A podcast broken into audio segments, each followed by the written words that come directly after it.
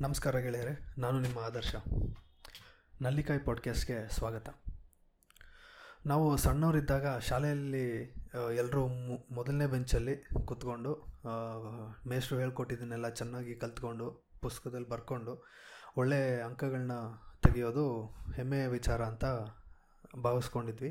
ಆದರೆ ನಿಧಾನಕ್ಕೆ ಬರ್ತಾ ಬರ್ತಾ ಅದು ಬದಲಾಗಿ ಒಂದೊಂದೇ ಒಂದೊಂದೇ ಸಾಲ ಹಿಂದಕ್ಕೆ ಹೋಗಿ ಕಡೆಗೆ ಕಾಲೇಜಿಗೆ ಬರೋಷ್ಟರಲ್ಲಿ ನಾವು ಹಿಂದೆ ಕೂತ್ಕೊಂಡು ಹಿಂದಿನ ಬೆಂಚಲ್ಲಿ ಕೂತ್ಕೊಳ್ಳೋದೇ ಹೆಮ್ಮೆ ವಿಚಾರ ಅನ್ನೋ ಹಂತಕ್ಕೆ ಬಂದಿರ್ತೀವಿ. ಅದು ಯಾಕೆ ಅಂತ ಗೊತ್ತಿಲ್ಲ.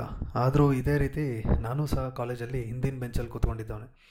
ನಾವು ನಮ್ಮ ಹುಡುಗರು ಎಲ್ಲ ಹಿಂದಿನ ಬೆಂಚಲ್ಲಿ ಕೂತ್ಕೊಂಡು ಮಾಡ್ಬೋದಾದಂಥ ತರಲೆಗಳನ್ನೆಲ್ಲ ಮಾಡಿದ್ವಿ. ಅದ್ರ ಜೊತೆಗೆ ಎಷ್ಟು ಓದಬೇಕೋ ಓದೋದನ್ನು ಸಹ ಮಾಡಿದ್ವಿ.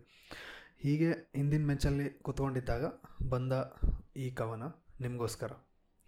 ಕಡೆ ಸಾಲಿನ ಹುಡುಗರು, ಯಾವುದಕ್ಕೂ ನಡುಗರು, ಊರ್ ಮೇಲೆ ಊರ್ ಬಿದ್ದರೂ ತಲೆ ಕೆಡಿಸಿಕೊಳ್ಳರು. ಕಡೆ ಸಾಲಿನ ಹುಡುಗರು ಪಾಠಾನೇ ಕೇಳರು ಆದ್ರೂ ಎಕ್ಸಾಮಲ್ಲಿ ಹಾಳೆ ತುಂಬ ಬರೆಯವರು ಕಡೆ ಸಾಲಿನ ಹುಡುಗರು ತುಂಬಾ ಮುಗ್ಧರು ಆದ್ರೂ ಮಾತಲ್ಲಿ ಸಂಸ್ಕೃತಾನೇ ಬಳಸುವರು. ಕಡೆ ಸಾಲಿನ ಹುಡುಗರು ಕೊನೆಯಲ್ಲೇ ಕೂತರು, ಬಾಳಲ್ಲಿ ಮುಂದೊಮ್ಮೆ ಉದ್ಧಾರ ಆಗುವರು.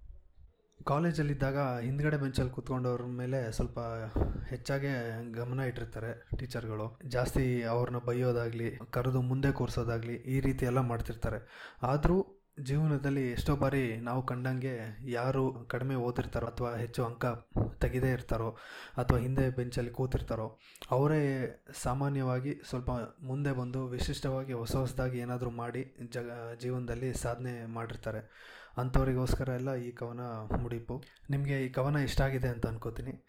ಇದೇ ರೀತಿ ಇನ್ನೂ ಹೆಚ್ಚಿನ ಕವನಗಳಿಗೆ, ಕಥೆಗಳಿಗೆ, ಬರವಣಿಗೆಗಳಿಗೆ ಕೇಳ್ತಾ ಇರಿ. ನಲ್ಲಿಕಾಯಿ ಪಾಡ್ಕಾಸ್ಟ್ ಧನ್ಯವಾದ.